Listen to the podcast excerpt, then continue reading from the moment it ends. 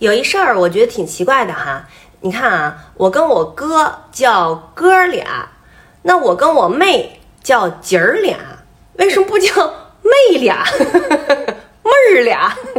还有你看啊，这个呃，我和我爸叫爷儿俩，对吧？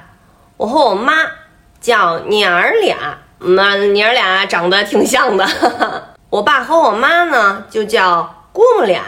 写出字儿来就是公母，公母俩啊，老公母俩身体都非常的健康。我管我弟的媳妇儿呢叫弟妹，我管比我爸年轻的男性呢叫叔叔，但是比我爸年长的男性呢就叫大爷。这个舅姥姥她是不是舅舅的姥姥？这个姨奶奶她是不是就是姨的奶奶？舅姥姥的老伴儿是舅爷爷还是舅姥爷？姑爷爷是不是姑姑的爷爷？